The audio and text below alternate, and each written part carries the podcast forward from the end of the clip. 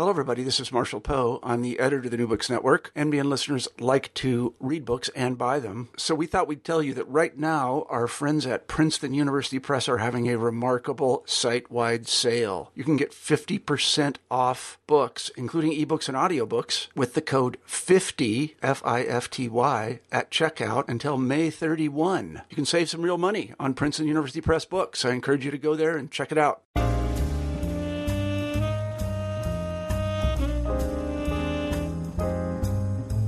Good morning, and welcome to New Books Network NBN African American Studies category. Today we have with us first time author Kathy Wilson Florence, and her novel is Jaybird's Song. Welcome, Kathy. I'm glad to be here. Thank you, Angela. Thank you.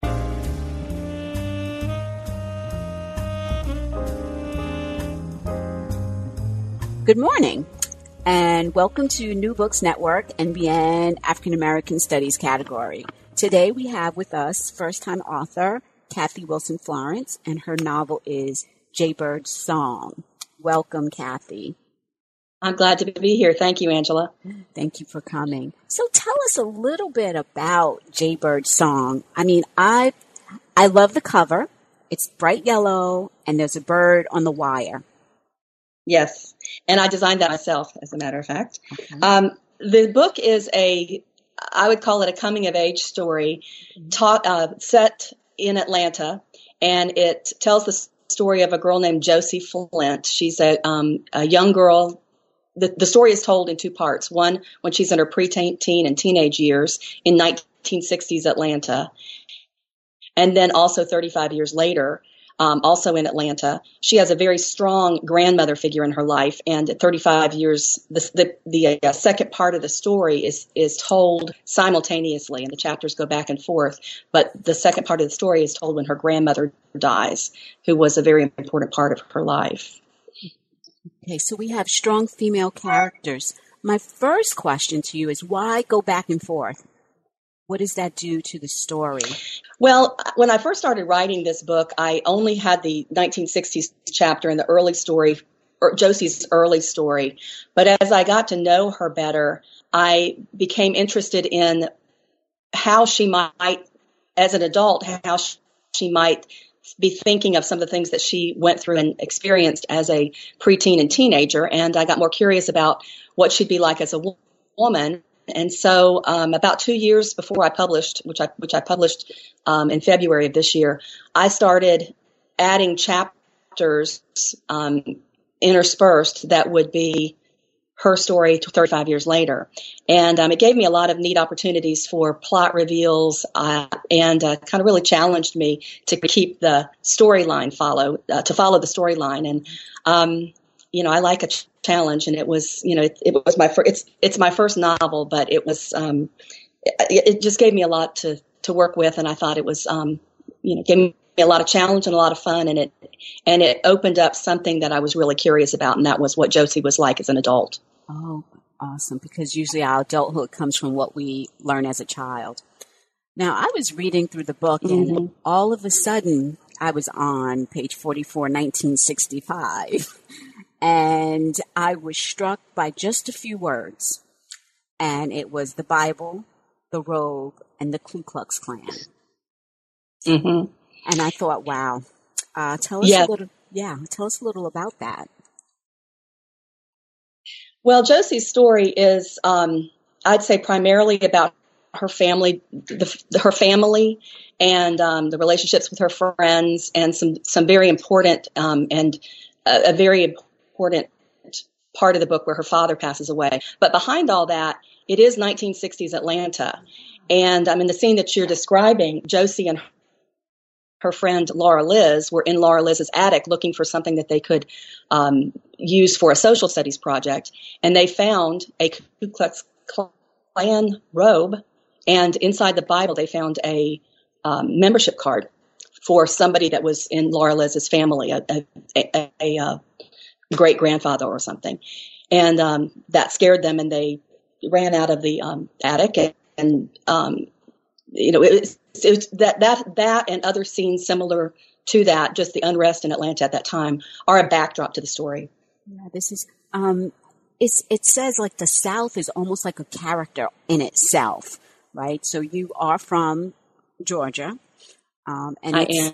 And it's 1965. And most most of the time when we think about historical, 1965 is not historical, yet it is, right? And so, how did I, I'm interested to know what grabbed you and to think about someone who discovers that they have relations to the Ku Klux Klan? Um, again, I just felt like it was, um, you know, it, An untold story. first of all, Josie is the protagonist. Josie is a little older than I am, so um, so perhaps my personal memories were not direct, at, you know, in 1965 like hers were. So it was all it's all a work of fiction, but it was, um, you know, something I I dreamed up and I certainly believe could be true that someone could find such such a thing in 1965. And again, 1965, there were a lot of things that happened in the in the 60s that were um, important to the world, and a lot of those are also covered in this book, including the moon landing and um, um, Martin Luther King's assassination, Robert Kennedy's assassination, uh, things like that are all touched on. Not you know not in a I wouldn't necessarily say in a historical fiction kind of way, but definitely those are things that happened during the time that this um, fictional character was growing up, and they're all mentioned in the book, and um, in some cases relate to the story um, more specifically. Exactly. That's what makes the, the story so great because although it's fiction, it reads so real. You know, it has that realism piece to it, whereas someone could find this in an attic and it would turn their whole life around as an adult to discover that this was part of your family history, right? Because that's kind of a life thing Yes. when we do ancestors. That's what I um and so much enjoyed about the book. That although, like you said, you made it all up, it's though these characters spoke to you, you know, and they had a story, a song to sing, should we say? Um, Yeah. So, um, what's so important about strong female characters? Um, Grandma and Josie, what does that do for today's woman? What do these characters do for today's woman? Well, I, I'm just very interested in in stories with strong female characters, and I had a uh, and I had a lot have a lot of strong female characters in my life, including a grandmother that has passed away, and, and I have to you know admit a lot of the um, character of Annie Joe, Yeah. who is the grandmother. Um, You know, it was patterned a lot by my own grandmother, who was Right. just strong and creative and interesting and fun to be around, and and the maypole that the rest of our family sent, uh, spun around, and, and that's just what um, Annie Joe is to this story. Likewise, the story of um, Josie's mother, Beverly, who is also a very strong character, but my thinking, but my um, my story with her is that Josie was so enamored with her grandmother and so enamored with her father as a young girl that um, I think readers will suggest uh, will will notice that um, Josie probably didn't give her mother a lot of credit or time or thought until she was much older, and I think that's also a true theme in for a lot of women is that they, you don't truly truly appreciate your mother until you're an adult yourself, and um, that's um, in my mind what happened with Josie in this book, and um, and it was a bit intentional from my part, but it was also just kind of the way the story unfolded as, as I told it. Right. That it makes perfect sense. It's a nice mother daughter um, kind of um, working because you have children. I would presume you have daughters. I know I have two grown daughters, and um, I think about the same thing. And I and my mother is still alive. Right. So, and all of that cycle with women, right? We don't come to appreciate the mother, just as you said, until we become mothers, until we walk in their footsteps. Do you think we- Exactly. do you think we don't have? I mean, this is 2017. Do you think that in the novel world we don't have enough powerful female protagonists? Could we ever have enough? Ah, um, I'm not going to say we don't have enough because there's so many books out there I've never had the chance to read, but certainly I see that in um, movies a lot, you know, or at least um, I was always annoyed as a young mother of the um, a lot of Disney characters. The women are the meanies, and I didn't Yeah. I didn't like that.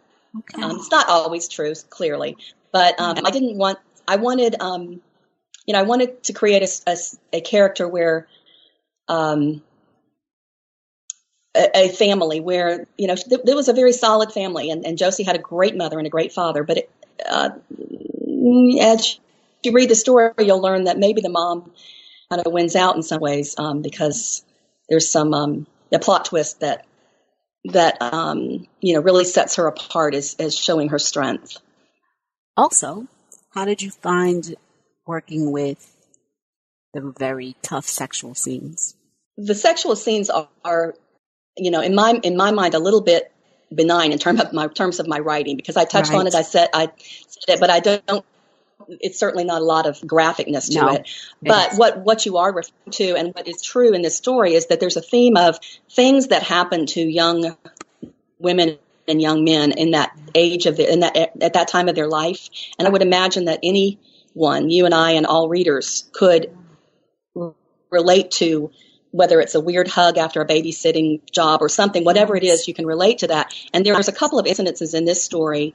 Uh, one with someone Josie's age, one that was um, certainly not a, you know, what, what could have been a violent, wasn't violent, but it was a molestation.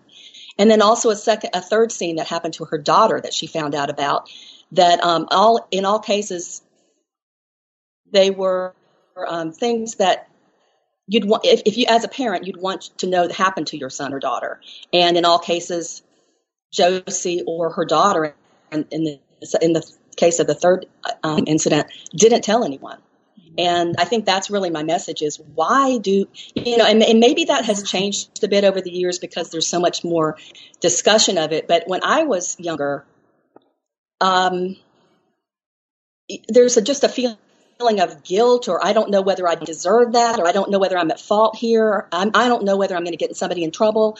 Any of those things were, are, I think, are very, very valid thoughts that young children, young adults could have when something happens to them in terms of um, a, a um, just a, a affront or or a true molestation that um, is wrong. And you and as a as a mother, I was always feared that I always was, was fearful that my children, something could happen to my children. Like a few things happened to me, and I never told my parents. And I wonder to this day why I couldn't. And I think it's just as I was saying, it's there's a um, just a feeling of I'm not sure that I if I deserve that. I'm not sure if I if I I'm at fault here. What did I do wrong? Or you know, do I am I going to get somebody in trouble? And I, that's just a uh, just something that really bothers me. And I think that's that that came out in this book a bit. Yeah. And, and what's amazing is you say it's 1965, this happens, you're not sure if it still happens today. And that's the ironic thing about it. It does. You know, these things as girls. Yeah, it's still, and that's what's so great about this story. It's timeless. These things still do happen. They, I mean, we may be a little bit more on, oh, outspoken, the young girls, but there's still so many, right? So many I, stories. I think probably girls have been trained better than you know, you might have been 40, 50 years ago to know what to look for and to and how to respond. But I'm not sure it still changes how they uh, that that they can do it as easily as as they should be able to do it. Exactly. That, that they sh- they can tell someone or to um, realize that they are not at fault here and that they do need to report this. Exactly, exactly. It makes sense. I love this Jaybird song, "The Coming to Age" of Josie who discovers the family secret. And once you discover a family secret, your whole world shatters, right? Everything you once knew changes. Um, and that's a wonderful thing. You deal with the hard things, Ku Klux Klan. Um, you deal with uh, that kind of sexual molestation that we face as teenagers, especially young girls, as teenagers, and they struggle with, right? Because we're always embarrassed of doing things. You give us the strong women, right? That every that every family needs, right? I can say, I always say, I probably shouldn't say it anymore, but I keep saying that women are the dominant species. So, um, mm. uh, I try not to say it, but now I've just said it again publicly. so, um, but, uh, but it is. I'm, I'm pretty sure our viewers will agree with me. Our listeners will say, yeah, she's right. They are. Um, and you do a lot of that in this book, which is great.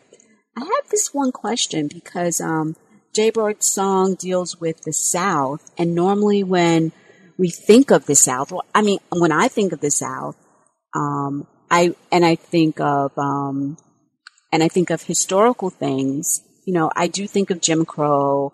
I do think of civil rights. Um, I do think of Ku Klux Klan. How does your book, specifically in that sense, speak to um, African American studies category?